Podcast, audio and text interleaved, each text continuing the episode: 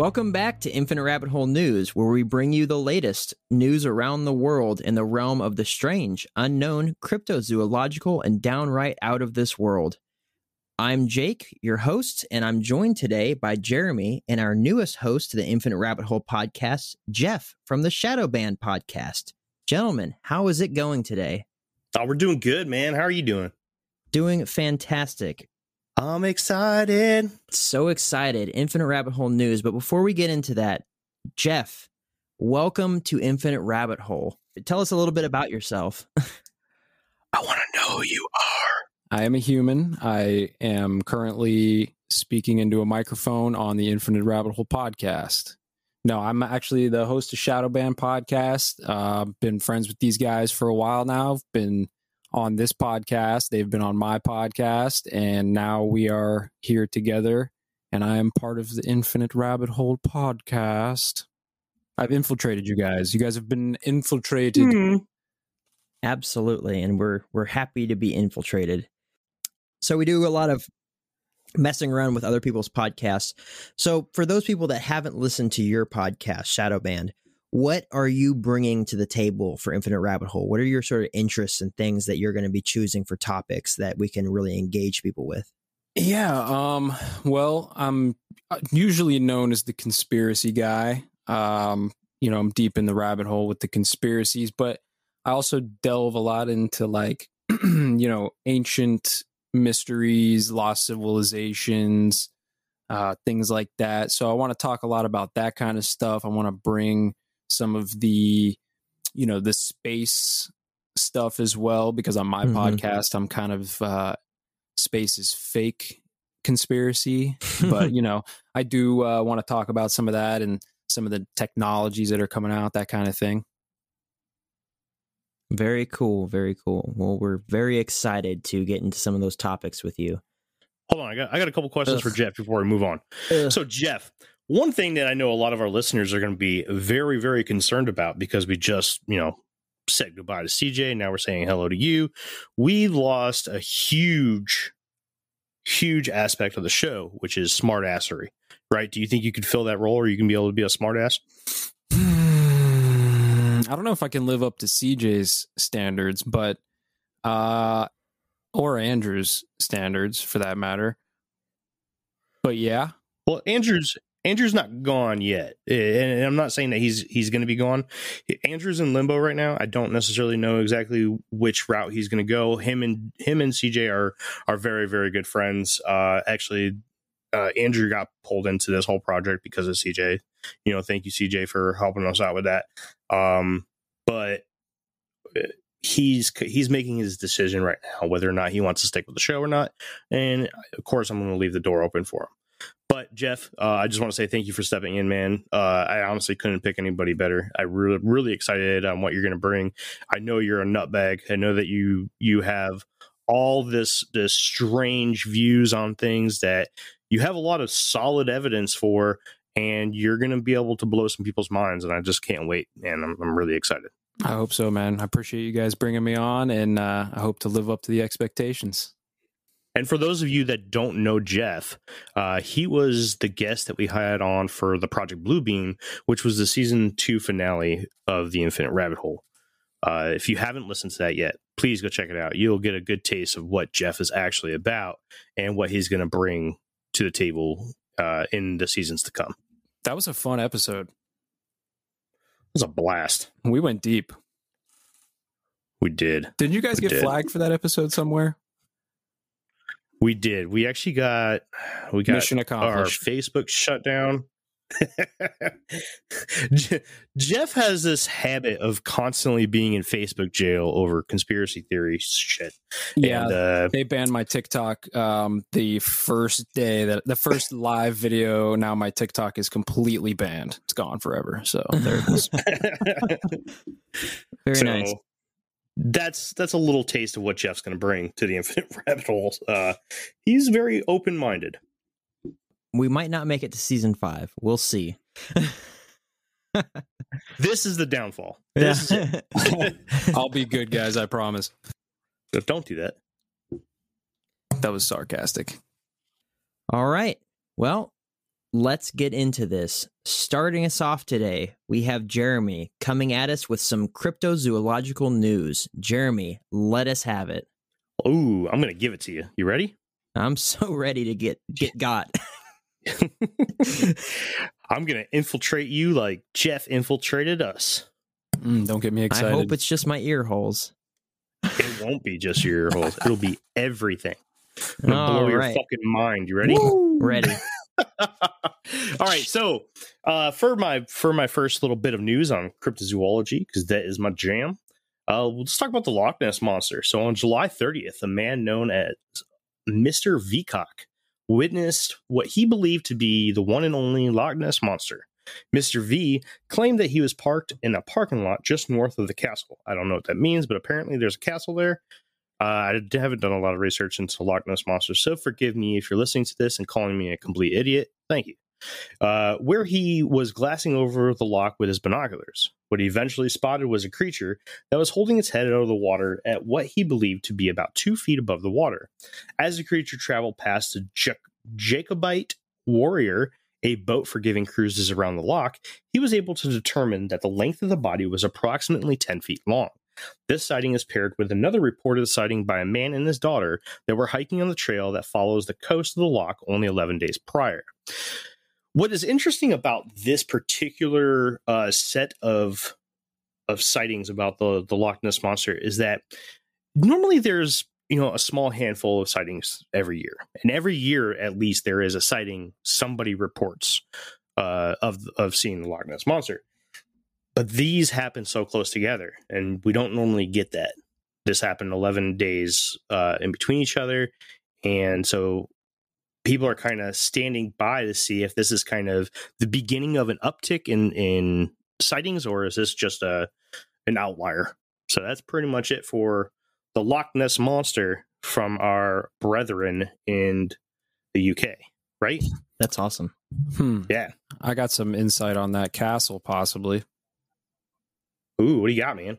Well, Aleister Crowley lived on Loch Ness for a Oh, time, jeez. so it's possible that he it's the manor is it maybe the manor is the castle. I don't know, but you know, people have blamed him for summoning Loch Ness, so spooky. Exactly. So, if you're listening to this and you know a castle, let us know.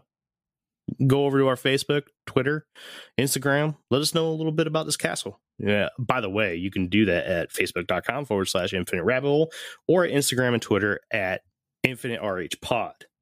Anyway, so let's moving forward. This is the one I'm a little bit more excited about. Not a, not a huge fan of lake monsters. I like them. They're cool, but I'm a Bigfoot guy, and everybody knows that, right? So Oh, yeah. let's talk. Let's talk about Bigfoot in West Virginia. Love it. The people of Bluefield, West Virginia, are very aware of the strange sounds that come down from the holler at night. Foxes, owls, and insects of many kinds create a familiar cacophony of strange sounds. But over the past couple of months, there has been another more terrifying sound that overpowers all the rest. A deep and guttural and almost human like scream coming from the tops of the hills is immediately responded by another in the other direction. The strange noise has been a regular occurrence every few nights since May and has the locals, even the old timers, stumped. An anonymous resident of the area recorded the sound with her phone and submitted the sounds to the Bigfoot Researchers Organization, aka the BFRO, and the Rocky Mountain Sasquatch Organization after recognizing the scream on the show Expedition Bigfoot. She has received responses from both entities agreeing that what she is hearing is the communications between individual squatches. So, I've known for a long time that West Virginia is squatchy, as is basically the, the entire Appalachian area. And the hot spot on the East Coast is Pennsylvania, Virginia, West Virginia, and a little bit down into North Carolina, Tennessee. Um, not it's it doesn't rival the West Coast at all when you're talking about California, Oregon, and, and Washington. Those states just blow everything away. But we've really started seeing this uptick in Bigfoot activity in the Appalachian states.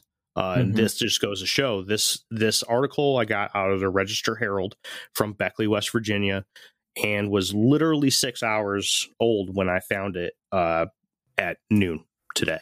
So, Mm. that just goes to show that there is some very active going uh active stuff that's current right now in the Bigfoot world in the Appalachians. Can we insert that audio that she has in this episode somehow? Ooh, I Is don't know. I'd have public to audio? look for it. Can we? Is that even something we can? I I don't know. I mean, she did stay anonymous, so I don't know. I don't know. I can I can cruise through the BFRO and the Rocky Mountain Sasquatch Organization website a little bit later and see if I can find it. And if I can find a downloaded version of it, then yeah, absolutely. Oh, interesting. I'm gonna Very play that cool. on speakers outside in the woods. See if I can attract one. You got to remember that the uh, you know the variations of Bigfoot. You have what is a little bit different than what's in the Appalachians, my friend. So I don't know if if that that might be like like blowing Russian through through the speakers, you know, to a whole bunch of English people. Uh, well, hey, Yeah, it might piss them be off. right. Those commies from the north. Get him! That's a bad idea. Don't send me the audio. Kill him. so I wonder if, because I mean, when I was doing research for that Dinky Creek area, I don't know if our listeners know this, but I went on this that camping trip, and I found my very first uh, Bigfoot print, and there was just activity all night. There was tree knocks all around our our our camp. There was eleven adults, and every single one of them heard it. Uh, there was screams the first night from way off. I mean, it was crazy activity, and it wasn't like a mountain lion scream. We actually had that the first, uh, the first morning that we you know we spent the night, and my brother actually woke up because he heard a mountain lion screaming across this little meadow, and so he went out there with his firearm to uh to look to see how close it was to us, and it passed by, um, probably around fifty yards away, but so it wasn't that it was legit like deep guttural screaming out in the woods and we were far away from anyone else. This isn't like a pay for campsite or a trailer park sort of a situation. This is a you go and you find your spot and you're a mile away from the next spot and you're next to the creek and it's like very squatchy area in northern california. And so i know that there's that activity going on and i wonder if all this ramp up of activity has to do with you know the pandemic and how people are staying inside and they're not out exploring you think that it's giving you know say it's a small population of of sasquatch in certain areas it's giving them more leeway to be out and be more active during you know all hours of the day and the night because they're not running into as many people That's a very interesting point of view on this whole thing. Hmm. Because there has been quite quite the ramp up of of Bigfoot activity as Mhm. of lately. It is very interesting. Very interesting. Um uh, two things real quick, Jake. Mm, One, did you share that picture on our on the Instagram? no but i certainly should You should definitely. Uh, and uh, can you send it to me again too, so I can post it on Twitter and Facebook? yeah of course Okay. Um, post it to the to the group chat. I don't, Jeff. Have you seen it yet? I don't think so. Yeah, post it to the to Okay. chat too. Uh, second thing I have to ask, Jake, would you mind stepping back from the microphone and giving us your best Bigfoot scream? I, I want to hear what this thing sounded like. Give it to us, dude. Come on, do it. stepping back from the microphone It's for the fans. it's for the fans It's for the fans. Jeez, it, it's gonna be my my ending once someone that actually knows what they're talking about hears this crap. Channel your inner Bigfoot, right. dude. Can you hear me out here? Yeah. Yes. Okay, so it wasn't it wasn't a mountain lion scream. It wasn't some like high pitched woman screaming like they say that sounds like. It what definitely wasn't a a bigger like a deer or an elk sort of a, a noise. It was deep. I don't think in my capacity at 170 pounds that I can make the noise that I heard because it was. Think of like if you were like, like if you were trying to get someone's attention, right? And you know, like I could say something, but they're not gonna understand what I'm saying, so I'm just gonna like, "Ah!" like that, just try to scream and get their attention, but put it way down deep and add a lot of throat to it. Like it was crazy. Is that what it sounded deep. like though? Yeah, It was way out there, but it was super deep. Like Like like Like- "Ah!" like that. like if you had a massive flu and you were like like that and you had a really deep voice like i can't describe i can't replicate the sound of this but it was long and it was drawn out so like a full breath like 45 second ah, out there out in the woods and then it happened again and then it happened again like it was crazy So were they responding to each other? No, it was just one. It was one. It was the same direction, same sound. So unless there Oh, was okay. two of them that were right next to each other, but it was just like because you have to. I don't know. It's kind of difficult because you like humans. We have so many different variations of what our voice can sound like. Of so, of course, it it's cultural and it's where you grew up and what your accent sounds like and all those different things. But high pitches and low pitches and all these different things. I'm Mhm. curious if there's that in the animal kingdom. Like, can they distinguish, say, if they had a, a herd of elk, if they could distinguish one elk from another based off the pitch of its voice, Oh yeah, or if they're just so much so Hmm. similar, right? Or if it's that a majority of them are so similar that they all just sound the same.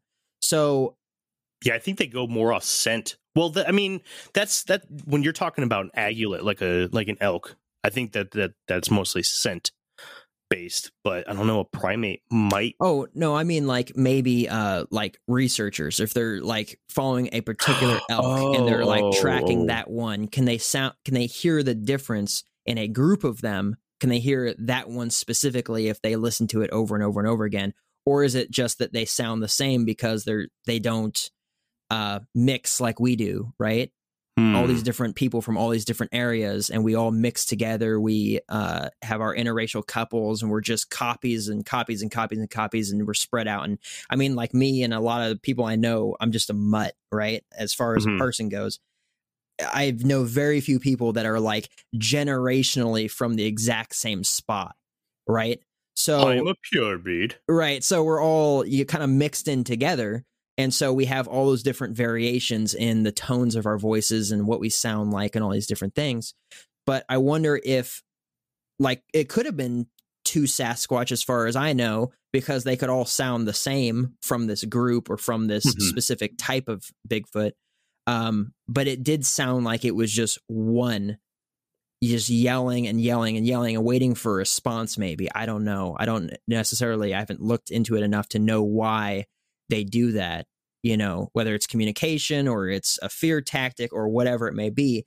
But the wood knocking that one was crazy because that one was all over the place. It was about six different directions and it would just be whap whap whap. And then from the other side bow bow bow and then going back and forth. It wasn't always three sometimes it was two sometimes it was one. And that was a different sound from like it's really dead up there and tree branches break off the trees. And you can hear that pop when they snap off the trees and you can hear the thud when they hit the ground because it's all covered with leaves and stuff right? That's Yep. why that's why california goes up and just burns like nobody's business all the time. We have the dixie fire right now is because there's just no rain so all these dead brittle trees and when it falls there's not a tremendous effort in cleaning up all the underbrush and the the fallen pine needles and all that stuff. So when it, they fall they smash into everything that's on the ground. You can hear that distinct pop and then the crash. So that's you can be like oh that was a big tree limb that just snapped off a tree versus so, sounding like a baseball bat just slamming against a trunk and it has that kind of hollow hollow sound as it's just dunk dunk dunk from however far away it is. But it was crazy activity. But yeah it starts to stir up those sorts of you know thoughts for me of like you know do you think that it's ramping up like that? Because i didn't expect to go up there and see that or hear that. I expected to go up there do some trout fishing in dinky creek which it, the water level was really low and the fish weren't really active right there. Um I did not expect to see a footprint. I didn't expect to hear screams, tree knocks. It was like it blew my mind. Um, so it was it was very very cool. But it's just like, do you think that it's all happening more and more and more because less people are outside? You know, they're all inside. Even if it is like you know, say not out in their communities, they're just not traveling. They're not going. You know, a lot of national parks were actually closed down for the the pandemic because the employees had to go home. And if they can't maintain stuff, they just lock the fence. You know, Hmm. so at least here in California, they were all closed down. So you couldn't get into those places. You couldn't drive up on the roads. Sure, you could hike in places where it's not fenced in, obviously, but you can't drive your car in there because the employees are gone. So they locked the gates and they said you can't go there. So if they have millions of acres of free roaming area and the people are all gone, you know, why not? You know, now that people are getting more active and out and about, we're getting all these sightings coming in all of a sudden where they're just like, hey, I saw a Bigfoot. I heard a Bigfoot. I saw this. I saw that. It's just like, well, that makes sense because they're used to us for the last, what, 16 months not being out there? Hmm. You know? Um, I mean, we had a deer walk within 30 yards of us. And I'm talking like it was it was an eight point buck. And so hunting legal size two weeks before archery season starts. And we were out there shooting my rifle and it walked 30 yards behind us. We turned around. We're like, all right, cool. That was fun. Ammo's expensive. We're done. We turn around and there's a freaking deer 30 yards away from us, just staring at us like, oh, hey, guys.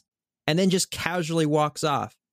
Like, because last hunting season was canned, not only because of the pandemic, but also because of the fires that were ripping through California through Shaver Lake. That whole area is just like a burnt matchbox. It's done. All the animals push, pushed up north, 20 minutes north into Dinky Creek, where the fire stopped uh, or where it was put out. And those animals miss an entire hunting season. So not only are there more game tags being sold this year to make up for the deer population from last year that wasn't harvested, but also those animals have lost that fear because usually about now you can't you have to actually look for them it's hunting. It's not sit around and wait for one. You gotta go find them because they're like oh i know what type what time of the season it is and they just roll out. You know whatever their understanding is of hunting they kind of figure around this time. They just push deeper into those woods. But this guy was right up on us. And then we saw another one uh, the first morning that was right across uh, right across in this open field just hanging out again a decent sized buck that was total like you know uh, you could take it for the uh, the deer season.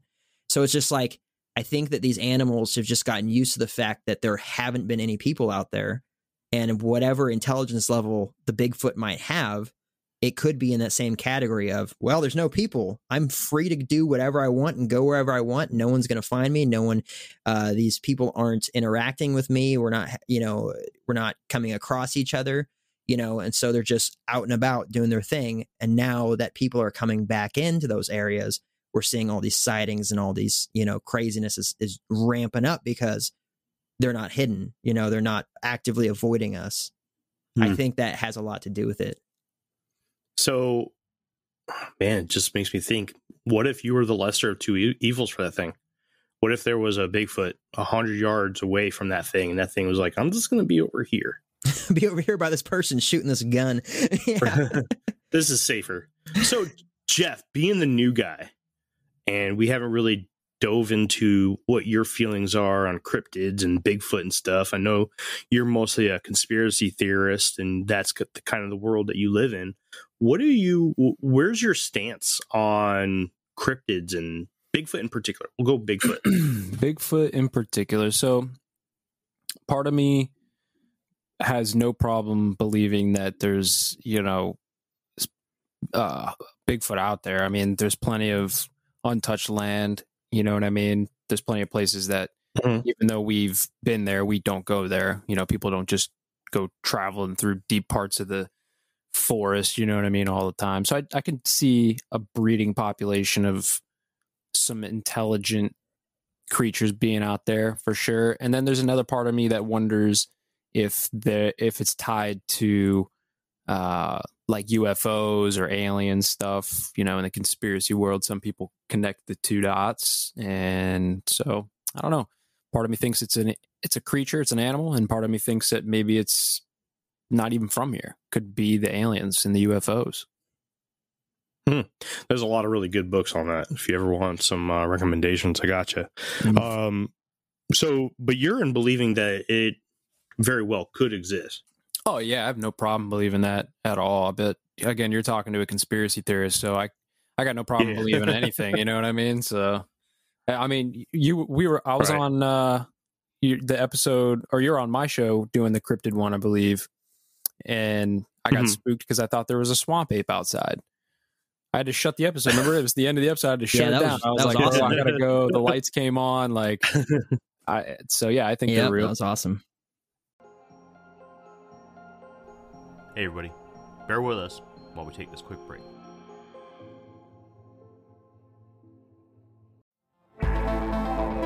What's up, everybody? This is Jeff from the Shadow Banned Podcast, where we challenge conventional thoughts and overruling dogmas from ancient discoveries tucked away by the Smithsonian to modern genetic manipulation carried out and funded by the world's elite ruling class. Nothing is too taboo as we search for lost, hidden, and suppressed truths about the nature of our reality. Find the Shadow Banned Podcast on all platforms or visit shadowbandpodcast.com to join in on the fun. Now, back to the Infinite Rabbit Hole podcast.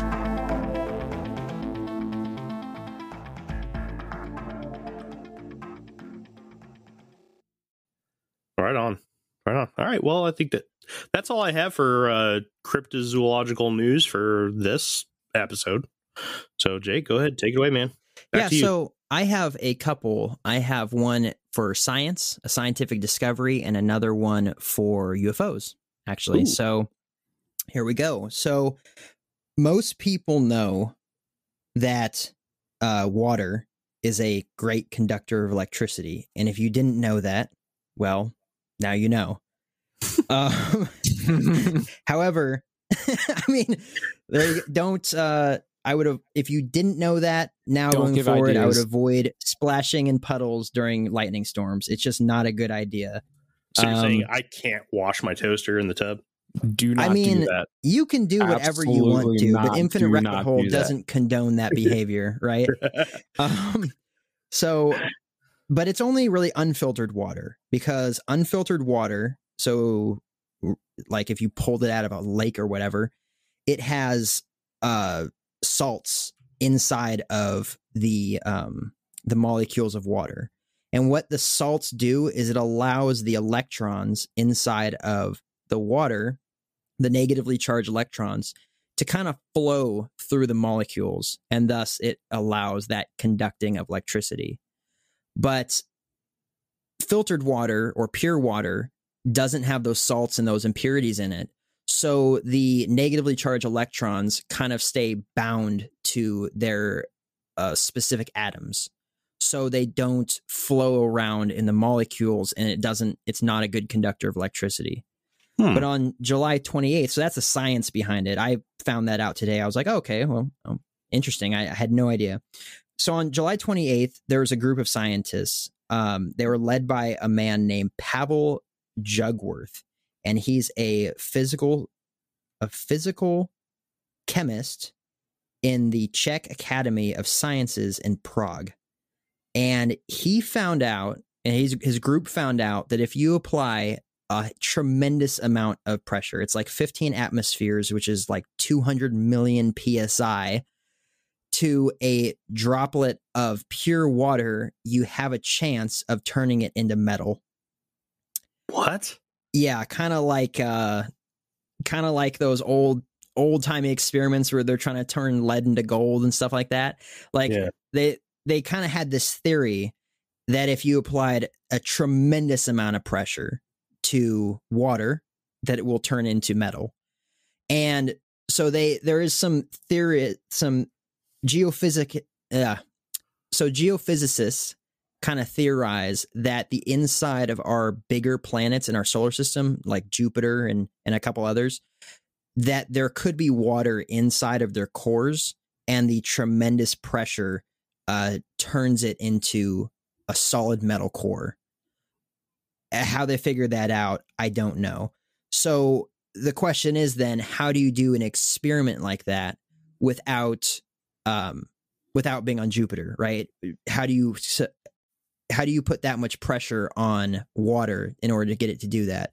And also, there was another problem. They needed it to bond with something.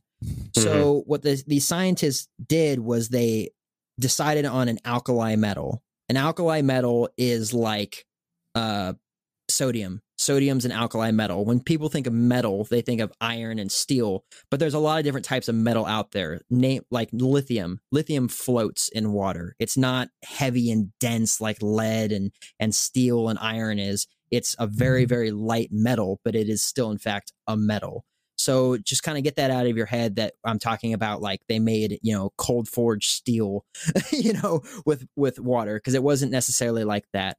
Um but they used sodium and potassium, both of which are liquid in room temperature. They took them into a syringe and they injected them into a vacuum chamber. Then, oh, another problem with that is that alkali metals, when exposed to water, explode. So they had to figure out how to do this experiment, but incredibly quickly. So they were like, it's only going to be for a couple a couple milliseconds before it it completely explodes on itself, but we're going to see what happens. So they took potassium and sodium. They injected them little droplets into a vacuum chamber with that amount of pressure that they needed, that 200 million psi, and then they sprayed it with water vapor. And what happened was the water vapor created this like 0.1 micrometer shell around the droplets of the alkali metal and it so it creates this shell and then the alkali metal bonds to the water. When alkali metals make bonds they give up a negatively charged electron and it makes the metal more stable. So the water encased the water droplet or the mist encased the drops of the potassium and the sodium they bonded together and what it ended up doing was it created a little itty bitty droplet of this gold looking metal. It was like a yellowish gold color. I actually saw a picture of it. It was really cool. And they used a spectroscope a spectroscopy and they were able to see that in fact the water before it exploded did in fact turn into metal Yeah, I'm watching a video And- of it right now. It's pretty cool. Mr. Jungwirth said it was very cool. It was like discovering a new element. The article didn't go into why they did it. I would say it's because it's science. It's science is all about asking questions and doing experiments and trying to figure out if you're right. So if they can facilitate this sort sort of an experiment, I mean, it's pretty cool. They literally took a drop of water and they turned it into a metal. And using even using a little bit of metal in itself to facilitate that you'd think okay so now it's just wet metal but the water itself bonded with the alkali metals and turned into metal itself which is something that doesn't make a lot of sense but it was a very quick re- reaction and it i mean it totally worked out. So I, I saw this and i was looking into it and i was just like this is weird i like it You know? this is really really weird i really like it so that's all I have for that one. Um, the article didn't have much other than that, but I I thought that it was super rad. Forgive me if you did mention it. Did it turn it into a solid metal or was it like a liquid like no, it uh, was still liquid. So here it's called a, a metallic non-metal. mm, That's the like only way they Yeah. the only way they could describe it was a metallic non-metal. So basically, sodium and potassium, I imagine, then they said it was liquid at room temperature, would be an awful lot like mercury. Hmm. But using their uh, spectroscopy, they're able to see uh, very close up the water uh, encasing, like creating that film over the droplet of metal, and then it created that gold color, and then it uh, it fused together and bonded and it created like a Here's the real question: Would you drink it? yes. Just sodium and potassium. Dirty water's better than no it's in your body.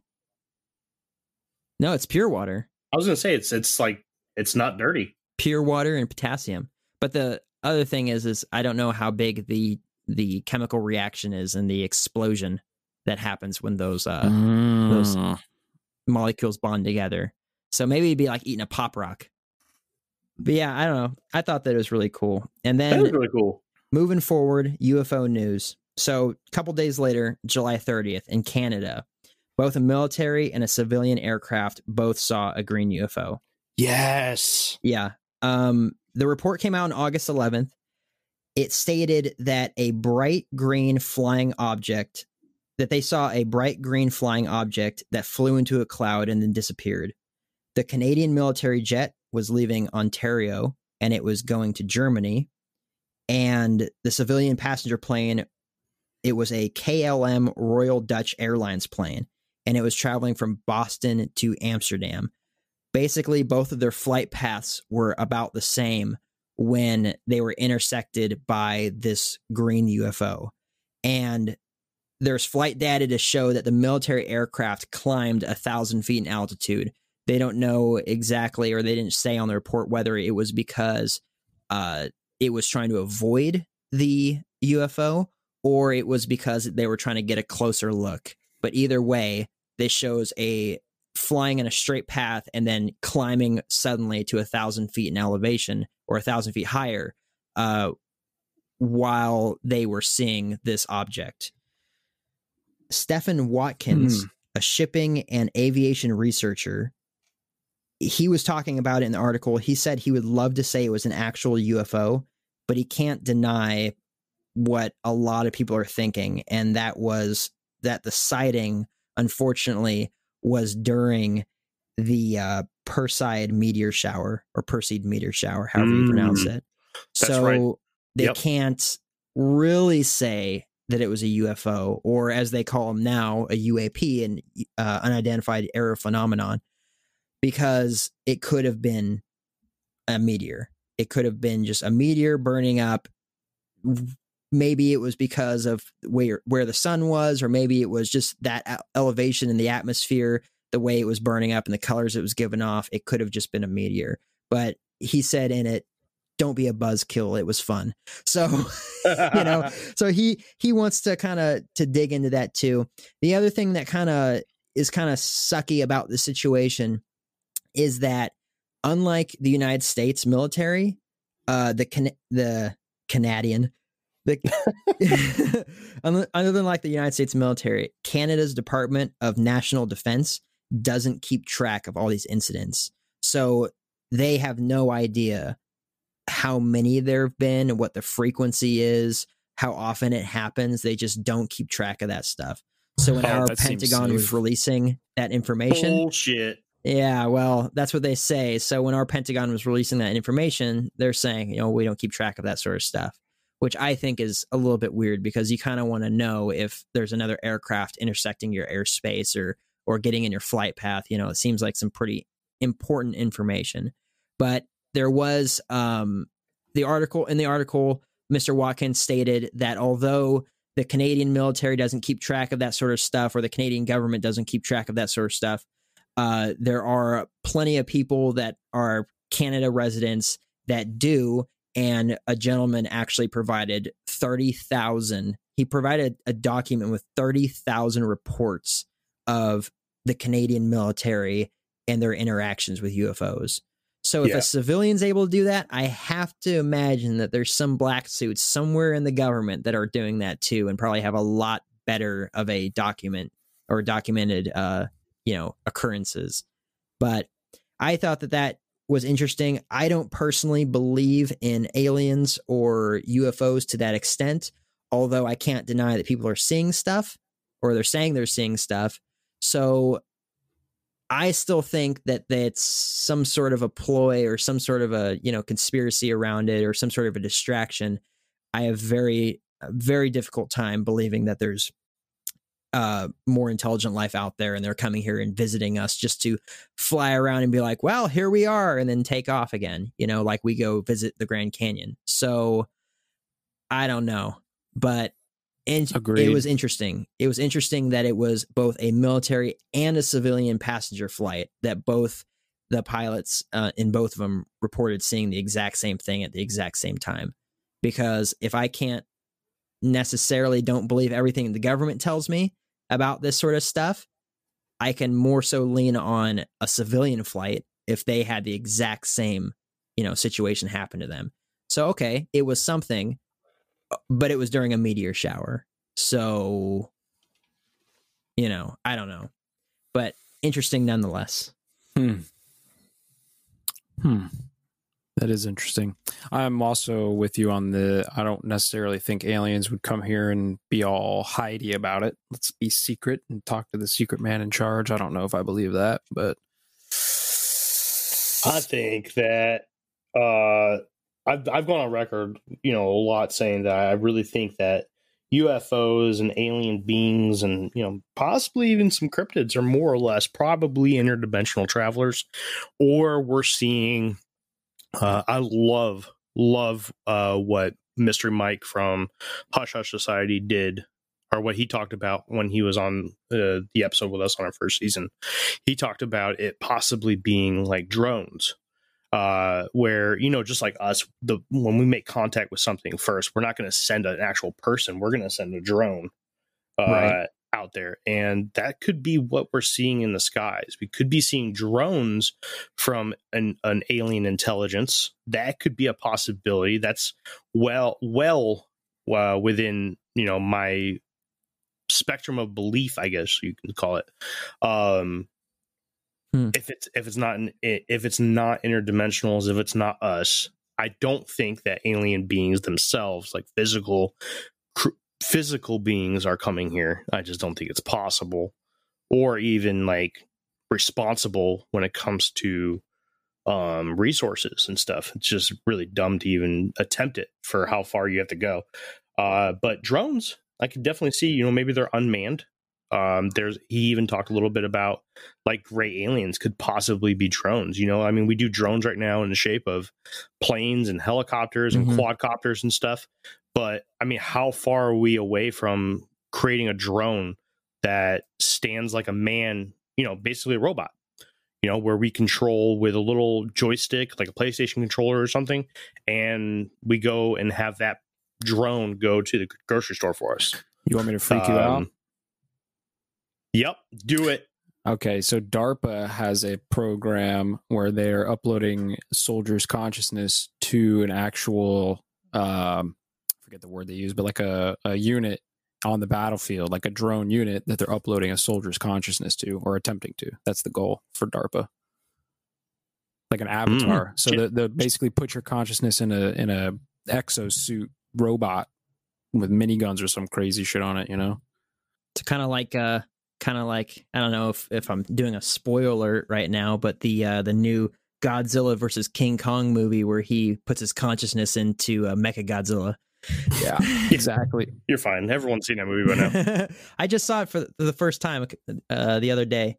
Um, but yeah, the other thing I well before we move on, the other thing I have a, a problem is is that even if it is a drone, right? Yeah, they have to go millions, hundreds of millions, billions of light years, or interdimensionally to get here. Or yet, or or, or they come here. from they're already here. I'm from underground, inner Earth, Hollow Earth. Yet they have to use lights to see. All these dang reports of people seeing lights in the skies. We have FLIR technology on our helicopters that are that are 40 years old. They see in white hot, red hot, in gray, heat signatures. They don't need any lights to see. Yeah. But these incredibly advanced spaceships have big old massive floodlights on them that they use to navigate, or at least they have them, which makes zero sense. Almost like they want to be seen as a distraction. I'm reading this book right now by Stan Gordon. It's called The Silent Invasion, the Pennsylvania UFO Bigfoot Casebook.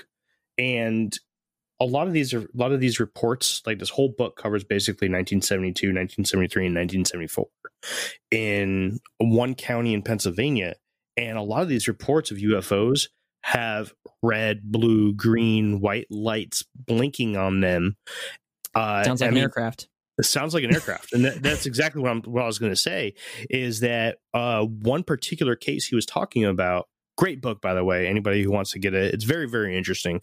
I'm about halfway through it right now, and I'm I'm gonna definitely read a lot more of it tonight before I go to bed. Um, but there was this one case where an aircraft mechanic reported a UFO where he said that the there were flashing lights on it, but they weren't flashing in an order that was common to any aircraft that he knows of. Now, I just want to make this perfectly clear to anybody who's listening is that the military and civilian aircraft have these things called anti-collision lights. Uh, slang term for them is smack lights, Mhm. and there's one on the bottom, one on top of the aircraft, and they blink. You know, they blink, blink, blink, blink, and sometimes they do it in different rhythms. The military, at least the Navy, every aircraft in the Navy has a different rhythm to its smack light. The reason for that is, I mean, there's plenty of different ways to tell, but this is one of the reason. One of the ways is that when uh, a flight officer or um, a flight deck officer, flight line officer, why am I drawing blank? FDO, right? Flight deck officer, um, is watching, or like the air boss is watching on naval aircraft to see what aircraft is coming up and getting ready to land. One of the ways they can tell what that aircraft is is by the by the uh the Frequency of the lights and the pattern. yeah yeah so like let's say like and i'm just making this up this is not true but let's just say like an e2 goes blink blink blink blink blink Mhm. blink but an f14 goes blink blink blink and then an h60 goes blink blink blink blink blink blink right? So that is one way that they can do it. They also have carrier alignment lights which are different color lights on the side of the aircraft that also tell the the flight deck officer what aircraft is landing. The aircraft coming in, they can tell if it's an E2 or an H60 or an F18 or an F15 because of, you know, they're crazy far away. But we need to know as the deck crew, before they even land, which aircraft is coming in to prepare them for landing, to get them in the right spot. So it's important that they all have their own different light patterns. right and that's basically you know if, if you're dealing with somebody you know this guy who put in this report about this ufo and he's saying that he doesn't recognize the the blinking pattern well you got to think you know civilian aircraft probably don't need to know that. I mean it's a 747 right? Right. that's pretty much i mean other than that or if it's a puddle hop- hopper it's not like you're trying to fit all this stuff on the deck of a flight deck uh, um, aircraft carrier. Right. um so it's not that important. I, I i don't know. I can't speak for civilian aircraft.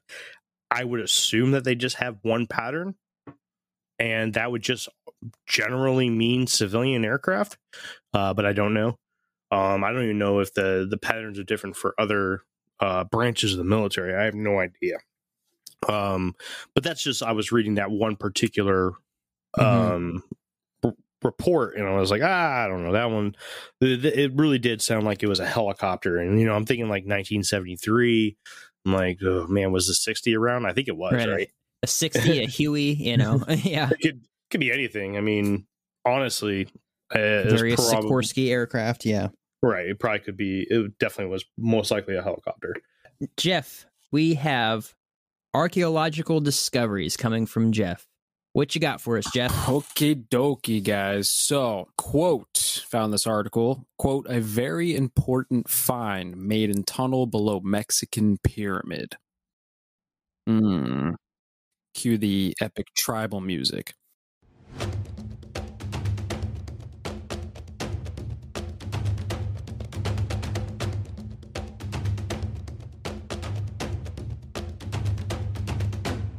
Temple of the Feathered Serpent and is located at the southern end of the Avenue of the Dead within what's known as the Citadel at Teotihuacan. Teotihuacan is known today as the site of many of the most architecturally significant Mesoamerican pyramids built in pre Columbian Americas. At its height, Teotihuacan had an estimated population of 125,000 people, making it the sixth largest city in the world at the time. In the 1980s, more than 100 possibly sacrificial victims were found buried beneath the temple of the feathered serpent. Recently, several bouquets of flowers have been found 59 feet below the temple, believing to have been offered to the god Quetzalcoatl, the god that was said to have given maize to humanity and responsible for the creation of mankind. Sergio Gomez, an archaeologist at the Mexico's National Institute of Anthropology and History, said In total, there are four bouquets of flowers in very good condition. They're still tied with ropes, probably cotton, and this is a very important find because it speaks to the rituals that were carried out in this place. Gomez has found more than 100,000 artifacts within the ancient city and specifically under these three pyramids that are still standing. However, the offering flowers are the first intact botanical materials ever to be found at the site. After more than 100 years of excavations, it's estimated less than 5% of the site has been uncovered. Jeez. Jeez. So what does that mean to you? I, I know you you're you're digging this. Yeah, man. So like I'm a big believer that uh human civilization goes back much much further than our history books would tell us, right? And I believe Mhm. like and I'm talking like advanced civilization, not just like the human species, but cities, language, mathematics, astronomy, science, all these things go back thousands of years further than what we were taught in school, right? So there's a lot there's a lot of things uh, that we'll get into later in the season that'll connect to Teotihuacan and Quetzalcoatl and you know these megalithic structures in uh, Central America, right? So the fact that they've found you know sacrificial you know remains of of humans at these sites now they're finding uh pieces of uh what do they say botanical materials right? So now they're going to be able to figure out what kind of plants they were using in their rituals whether they be psychedelic plants or medicinal plants or whatever right? Mm. so now they're starting to like kind of unlock the uh the rituals that went into them you know praying to what they thought was their creator god Quetzalcoatl. So it's pretty good stuff. And this will get into like some Atlantis stuff and all kinds of other things down the road as well Nice, dude. I can't wait. Mm. But yeah, less than 5% uncovered. In a 100 years, only 5% of that place has been uncovered. So Jeez. for all the youngins out there, go to school, get your archaeology degrees or whatever, and get out there and start digging. Yeah, yeah. Get 'em. Get those diggings. Get di- digging. Uh, so I, I got another one here. Yep. so a partially mummified skeleton with white hair was found in Pom- in Pompeii. So Mhm. Pompeii was an ancient city located near what is now Naples in Italy, and it was buried under 13 to 20 feet of volcanic ash in the eruption of Mount Vesuvius in 79 AD. Best known for its Roman remains visible today, was built upon a substantial city dating from much earlier times. That's the key. The Archaeological Park of Pompeii tweeted Tuesday, quote, Mummified remains, along with the hair and bones of an individual buried in an ancient tomb, have been found at the necropolis of Porto Sarno at the east of ancient urban center of Pompeii. This is the latest discovery at Pompeii, which took place during an excavation campaign carried out at the Porto Sarno necropolis area on the initiative of the Archaeological Park of Pompeii and the European University of Valencia. According to a marble slab found on the tomb, the identity of the man buried was Marcus Venerius Secundio and is dated back to the final decades of the city before it was destroyed. Additionally, the inscription found on the marble slab has his tomb of his tomb, excuse me, makes reference uh, extraordinarily to performances at Pompeii that were conducted in Greek. Quote, it is the first clear evidence of performances at Pompeii in the Greek language, which had previously been hypothesized on the basis of indirect indicators, according to Gabriel Zuchtriegel. The skeleton was found with white hair, fabric, uh, fabric fragments, and part of an ear. Experts with the Archaeological Park of Pompeii called the remains one of the best preserved skeletons ever found in the ancient city. Wow. So again, Pompeii built on a much older site, and, and people who've looked into Pompeii, that's where you can find like um, reliefs of people who are essentially burned Mhm. instantly. You know, life stopped instantaneously. So there's a lot of like cool stuff that they dig out of Pompeii, you know, that's well preserved. And uh, yeah, first time that they were able to connect Greek theater to Pompeii. And, you know, a lot of people believe that the ancient city that Pompeii's built on is actually a much older Greek uh, city and even a city before that. So again, another possible connection to some Atlantis things in the future. Are they just uncovering this stuff now? Is this like the beginning of a of a new expedition? Well, from what I understand, um, and I'm not an expert on Pompeii, but I think like in the early part of the ninth uh, of you know the 1900s, they were doing excavations and they like really messed this the the site up, right? Like a lot of it got degraded and that kind of thing. So they really limited excavations to like specific areas and all that kind of stuff. And they just you know happened to come across this this find. But it's also interesting that I had white hair. Now I don't know if that's just something that happens to a body in a tomb over time, but you know the white hair giants is another thing that it could be uh, made me think of so who knows Interesting, very Yeah. interesting stuff. That's very Jeez. cool. Hell 'Cause yeah!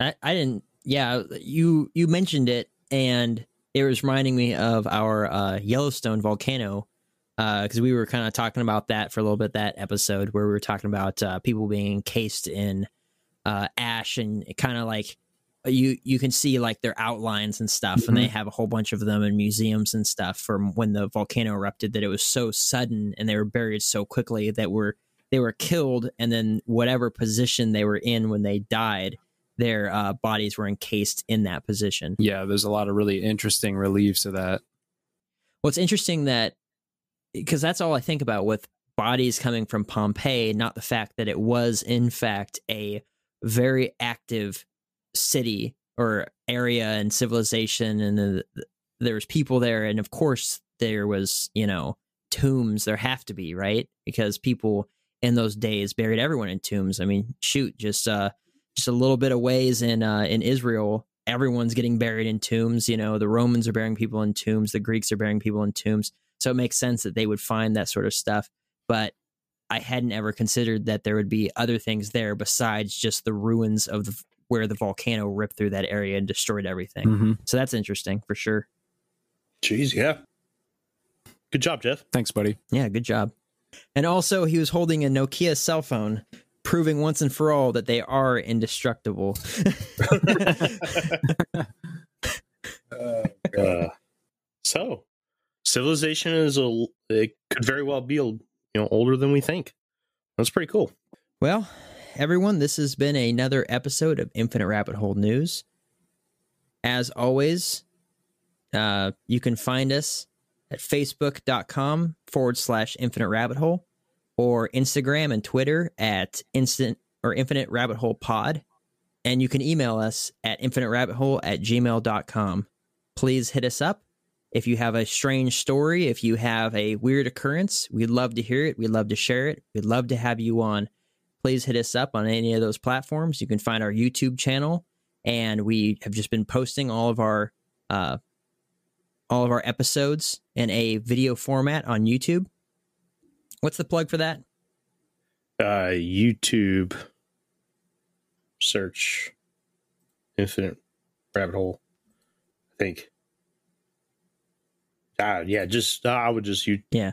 ser- yeah, search you can you can find that by searching Infinite Rabbit Hole on YouTube. It'll come right up to our page. and You'll see our little Infinite Rabbit Hole logo right there.